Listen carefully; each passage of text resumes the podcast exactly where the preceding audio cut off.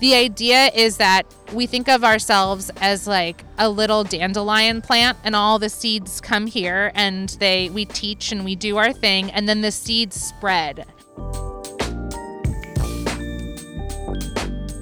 That was Maggie Marks, Director of Garden for the Environment. I'm Jeff, and this is Storied San Francisco. In this podcast, we continue our City Gardens series. Maggie picks up where she left off in part one, going into a little more depth about coming on board at GFE roughly a decade ago.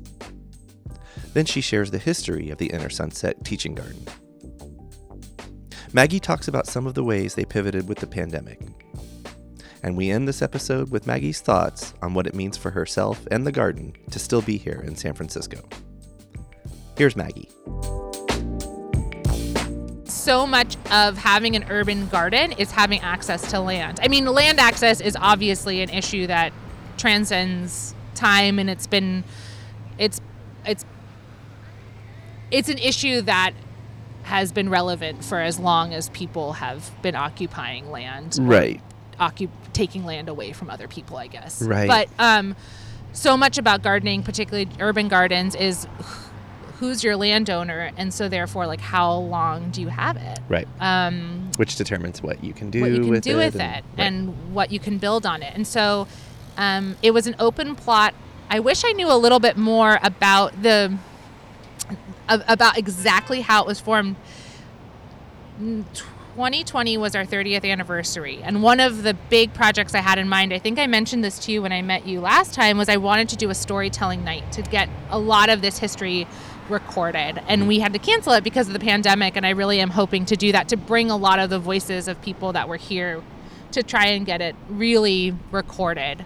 and you'll Um, ha- and you'll have to let me know so I can come and just I would love that. everything. Yeah. So it was 1990, um, and there was a huge drought in California, Mm-hmm. and there was an organization called the San Francisco League of Urban Gardeners, Mm-hmm. SLUG, and they managed sort of all of the community gardens and public gardens in San Francisco, including Alemany and places like that. And so um, they saw this plot of land and reached out to the PUC to get special permission to like a license to op- to create a demonstration garden here. And the whole idea was, you know, the PUC's principles of keeping clean water for our you know, our beautiful watershed is Mhm. such a key component of organic and regenerative gardening too. Right. Um, and so we started, we broke ground in July of 1990. And the idea was to create like a demonstration and teaching space, which makes us really different than a lot of other gardens Yes. in the sense that there are some other gardens that teach classes, but it's not necessarily the core part of what they do. Right. Um, and so the idea is really just to be a space where people can come and practice and learn and be hands on. And also, as a demonstration space, sort of be inspired. So, like, come through and think, oh, I could do that, or I like that plant, or, you know, this is a this is an idea of how to build a garden that works with nature. So, Mhm. our whole garden is with this idea of more biodiversity like we more is more you know like create we create layers with plants so that we can create habitat for creatures tiny and up to you know we see hawks in this neighborhood Oh wow.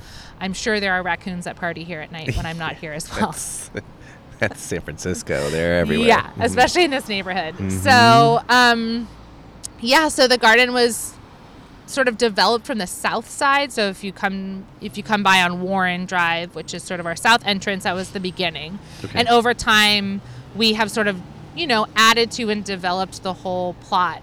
Um, but it is wild seeing pictures from 15 or 20 years ago, and some of the hillside is just sort of like a meadow feeling or lots of weeds and it hadn't Barren. yeah i wouldn't say barren but like yeah definitely not Weedy. developed you know Yeah, yeah. and we have orchards up there now and a native plant area um Was it always the same um, acreage, like the same mhm. yeah bound- it's always bound- been boundaries, the same boundaries just developed by GFE over yeah time? it's Okay. just that for lots of parts of it you know you're you're deciding how you're going to use the space or i want i don't want to use the word taming the space because we're not really trying to tame it it's just more like how can we cultivate it so that it's either providing habitat or food or something. I'll say collaborate yeah, with collaborate the, with the, land, and yeah, because some of it's sloped too. That's tricky, right? yeah. So on the we're on the base of Twin Peaks, so a lot of it's at a steep angle, which is where we have a couple orchards. And then we have a big section that we called our wild native hillside. So we've planted shrubs there that would have been there on this land originally. Right. And the idea is that we're really not touching that space. in that Okay. Creatures can build their habitats there and nests and things like that. Um, so we're kind of keeping the human element out of it, keeping a space that's just for animals. Another step one. I know it's kind of what GFE does, and it's what a lot of us do. But like, step one should be mm, get the humans out of the way.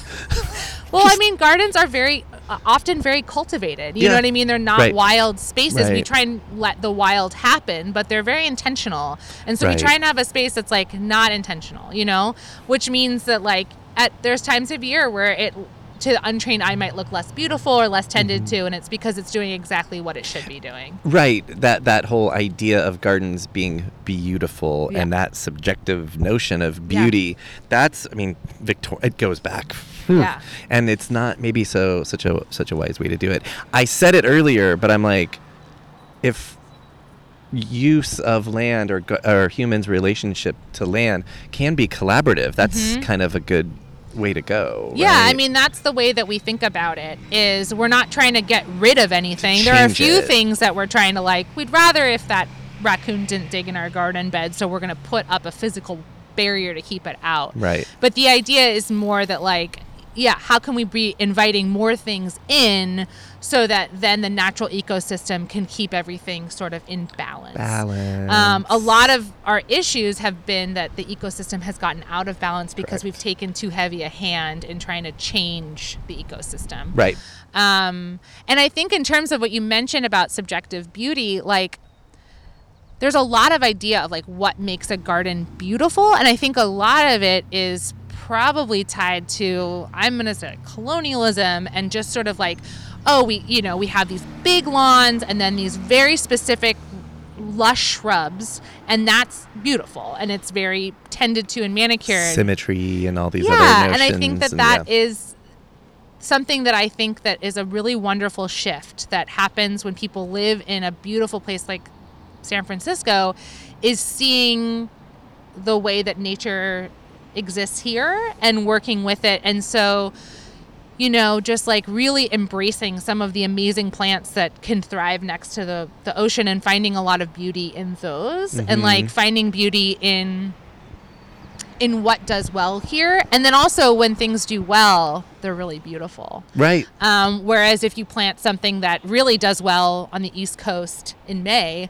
is pretty much never going to look good here Right. and you're giving it a lot of water and a lot of fertilizer to try and get this idea of what you th- of maybe it's even something you do love you just Mhm. don't necessarily live in the climate for Where it it, where it should and be. And so the whole idea here is like, can we embrace what does well? We have this philosophy that we did not coin this term, but it's right plant, right place. How can we find a plant that suits this particular location? And I think it's, and rather than finding, like the way I was gardening in Bernal was I would go to the plant nursery and I'd see a plant I liked and then bring it home and put it wherever I wanted, rather than saying, this is the space I have, what would work well here? Yep. Um, and I think that actually that like mental shift is like bigger than just the plants. Yeah. Um, I'm nodding because I was slash am the same way. yeah, of I'm course. trying to learn, but yeah. Yeah. Yeah, yeah, yeah. But rather like, okay, plants literally grow all over this planet Mm-hmm. in very harsh conditions. Mhm. Um, you know, you just think about like hiking up, you know, in Marin County and there's that little coyote bush clinging to the side of Mount Tam. So something can grow everywhere, and we just have to find what is that beautiful and unique plant that we want to be looking at every day, but that also suits the location. So Right. that's a lot of what we're teaching people. Can we talk about so um I don't I don't know offhand when, officially when this drought that we're still in started, but we're back in a drought. Yeah. Um so how that sort of impacts the programming and Yeah. and the operations here. Um yeah, let's Yeah. can we talk about that? I mean, I think to first off, like the drought is very scary and very devastating, and also, you know, there's a curiosity around like, is this just a trend towards a a climate that has less water. Right. Like this may just be the the way our climate is changing. Mm-hmm.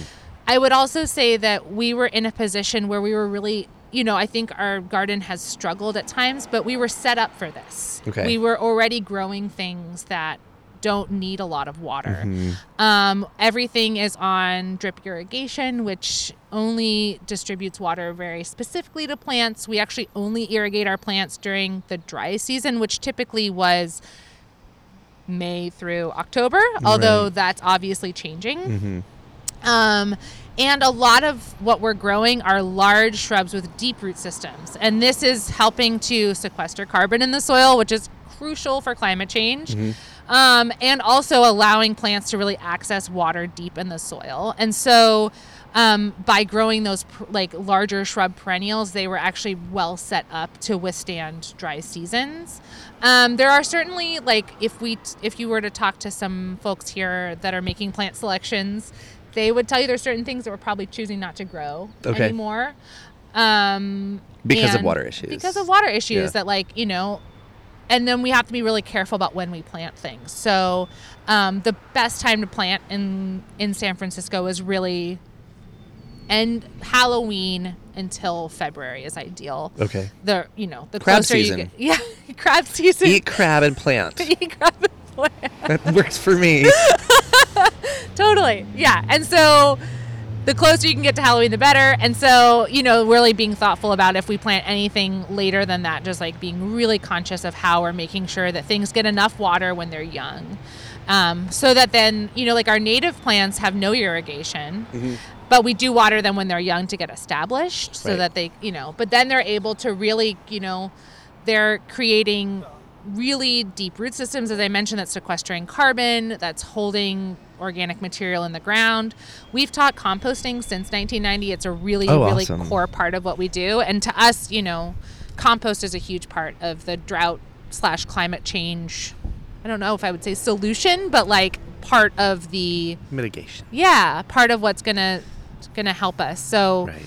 um you know compost is really like holding onto moisture adding those nutrients into the ground hmm yeah Um, do you want to talk about how GFE has hmm, weathered the pandemic? oh that's such a good question yeah so i think it was march 7th we were doing this huge new This year. oh sorry of 2020, 2020, yeah. sorry No, it's okay. to me like march 7th is just always forever gonna be 2020 it's a and it was just a couple weeks week- ago. let's Yeah, be before it shut down, we were doing Yeah. this like huge new. We were building a new wall.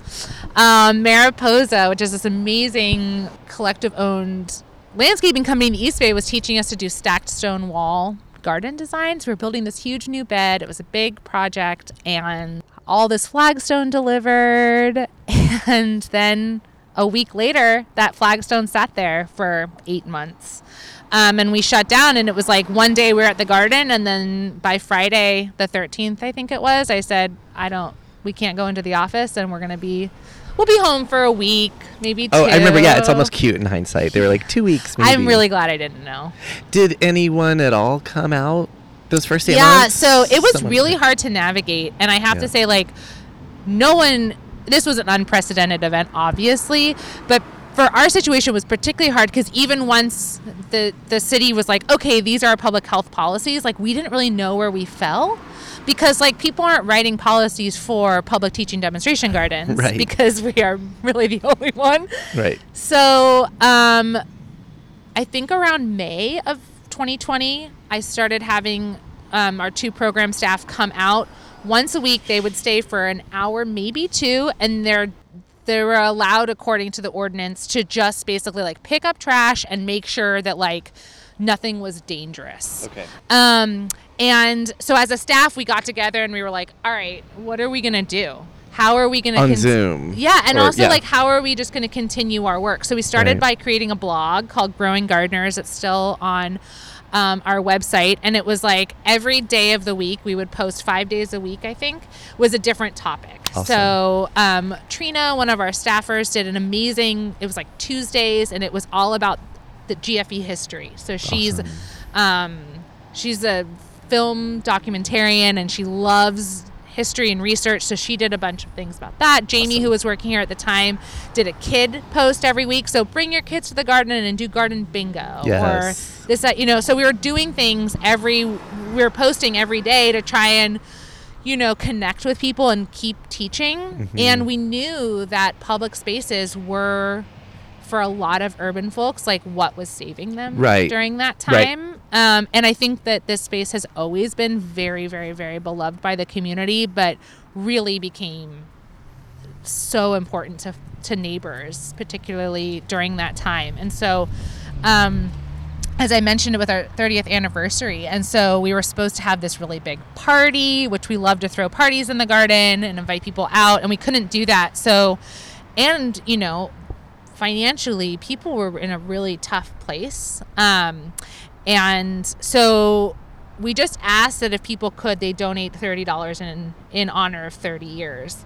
And the notes we got from people were just so amazing. People that we had never connected with that were like, one person told us their kid walked for the first time in the garden.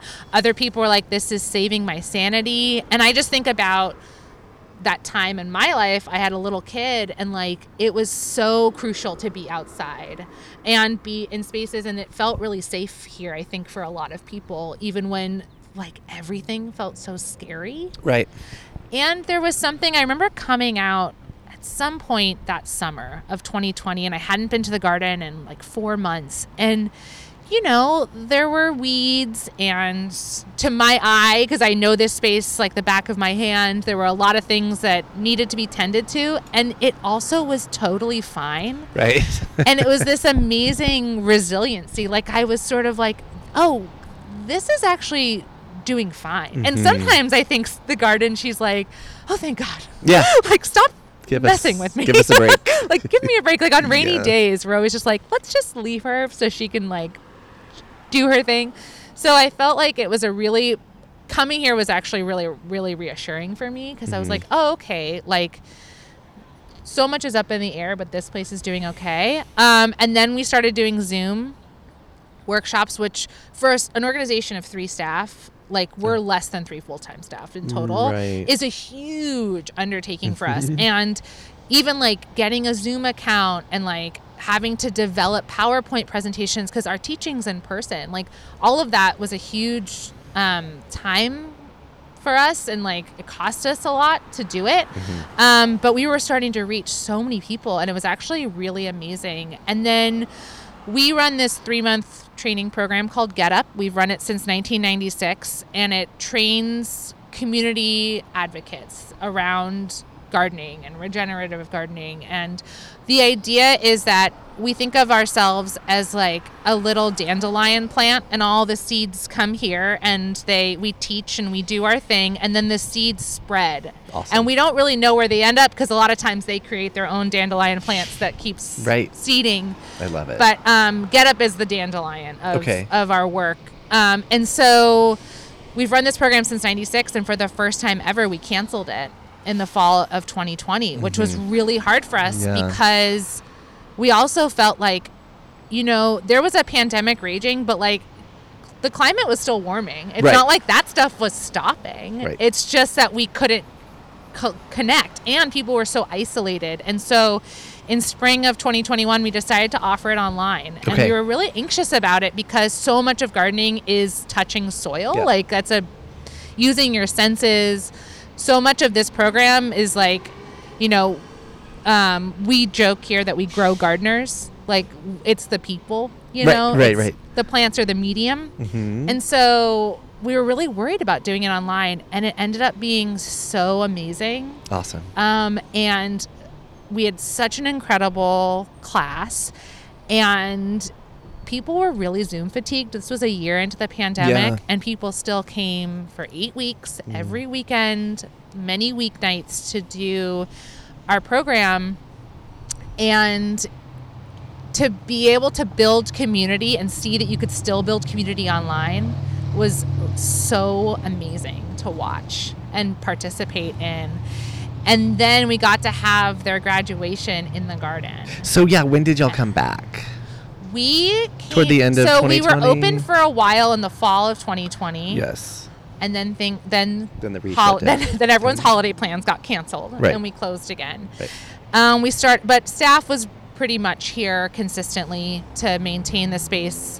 And I was not one of the staff people. I was actually on maternity leave, and I just, you know, I think the staff was thrilled to me in the garden, and also like we like gardening with people, Right. So it was a little lonely. Yeah. Um. So we were we brought volunteers back in May of 2021. Okay. So it's been about almost a year that we've had um that we've had. Yeah, I know. That was me knocking So, on wood. Yeah. so, I mean, I think that right now, what we have learned is that, like so many people, like we've been able to adapt. Like we have all of these tools that we didn't have before. I actually feel like it kind of like technologically progressed us like almost 10 years in Right. like six months because we had to learn so much and made us a better organization because of it. Um, so and so yeah, they the so the Get Up students they graduated in early May, so they were like, Nice. and they saw each other's faces for the first time in person. They had never met before. Yeah, a lot of Kleenex for that. Yeah, it was it was really really neat. Yep. Um, and so we offered Get Up twice last year because we did our regular fall program. awesome. Yeah. Um, can you tell? I have one more kind of big thing that I'd, Yeah. I'd like to end on. But before we do that, can you tell folks how to get involved? Whether Yeah. it's what you know, Yeah. you name it. Yeah. Well, we are open to the public 365 days a year from dawn until dusk. We have no gates on this garden. It's very intentional. Um, so you can walk through any time. You can bring a picnic. One time I saw Oh. a group of women having tea here, and it just made me really happy. Yes. Um, and so you're always welcome to come through. We're on the corner of 7th and Lawton. Um, our website is a really good resource, gardenfortheenvironment.org. And we have our workshop calendar. We have a lot of great workshops coming up. Get Up, that program I mentioned, applications will be available at the end of May for a program that starts the second weekend of September. That's a really great thing to check out. Uh, we have a newsletter you can sign up for. We really email like once a month, so it's not a huge amount of inbox inundation, but um, we keep a lot of our events in there and then also really try and amplify the voices of other gardens that are doing amazing programs. Mm-hmm. One of our program managers is out um, with Nature in the City and Sutro Stewards looking for gr- green hairstreak butterflies right now. They're on a walk. Okay. Um, As in right now, as right, we're recording? Right Okay. now, as we were recording, Okay. looking for the green hairstreak um, butterfly, and she saw one. She's very excited. Yes. And then we are also on social media, our Instagram. We are relatively active. Garden for the Environment is another good way to sort of like passively keep up with us, but you'll Mm-hmm. see new workshops get posted there and sort of insights from the garden. Awesome. Um, We have volunteer hours also on Wednesdays and Saturdays, and it's a really great way to sort of like. I think a lot of people are intimidated by gardening. Hmm. A lot of people tell me they're like, "Oh, I have a black thumb," the thumb thing. Yeah, yeah, yeah, yeah. yeah, yeah. No, that's. and I'm like, "Well, you wouldn't expect to speak a foreign language without ever learning it. So Or- the whole idea is to learn it. Yeah, any- any you number of things. You can't play the guitar like- without actually picking one up. So, um, yeah, the you know, gar- volunteering is a really good way to practice with staff to support you to green your thumb. to green your thumb. It's All not a perm- thumbs can not be a greened. permanent condition. No, not be it's green. Yeah, yeah. Um, okay, well, thank you. I would like to end with our theme on the show, and we're actually wrapping up our fourth season, but our theme this season has been "We're Still Here." Mm. Can you speak to that and what it means both to you and and to Garden for the Environment to still be here? Yeah. I mean, to me, I guess it's that it's it still kind of surprises me that I work 12 blocks or wherever from where I grew up and being part of this neighborhood that I've lived, you know, on and off my whole life and seeing the way it's changed but also the ways that it really hasn't. And I love I really love that particularly about the Inner Sunset. I think this neighborhood is a really special place in that. Um and I think for the garden, one of the things that there's been a lot of loss in the last few years um, on a macro and micro scale.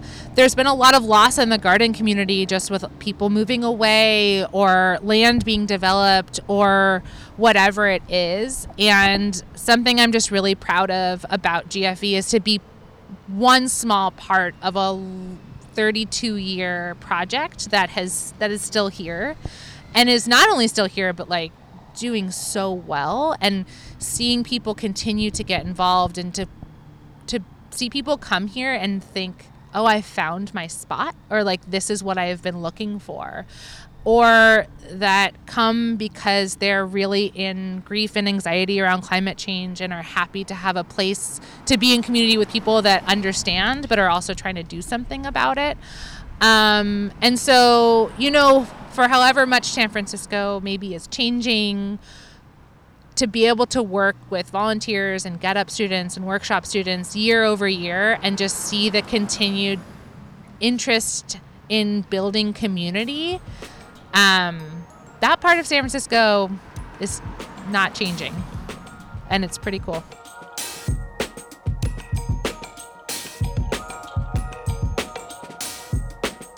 That was Maggie Marks. On the next episode of Storied San Francisco, get to know Emmy Kaplan of Emmy Spaghetti Shack. Episode 46 drops next Tuesday wherever you listen to podcasts. Music for the podcast was produced, performed, and curated by Otis McDonald. Original photography is by Michelle Kilfeather. Aaron Lim of Bitch Talk Podcast is our contributing producer. And the show is produced and hosted by me, Jeff Hunt. Now in our fourth season, we have more than 190 episodes available on our website, storiedsf.com, or wherever you listen to podcasts. If you can, please rate and review our show so we can reach even more folks. We love email. Drop us a line at storiedsf at gmail.com. Thanks for listening. Stay strong, stay healthy, and we'll see you next time on Storied San Francisco.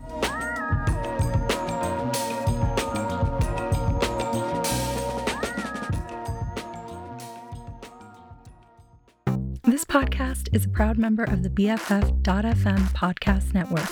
Learn more at podcast.bff.fm. BFF.FM, best frequencies forever.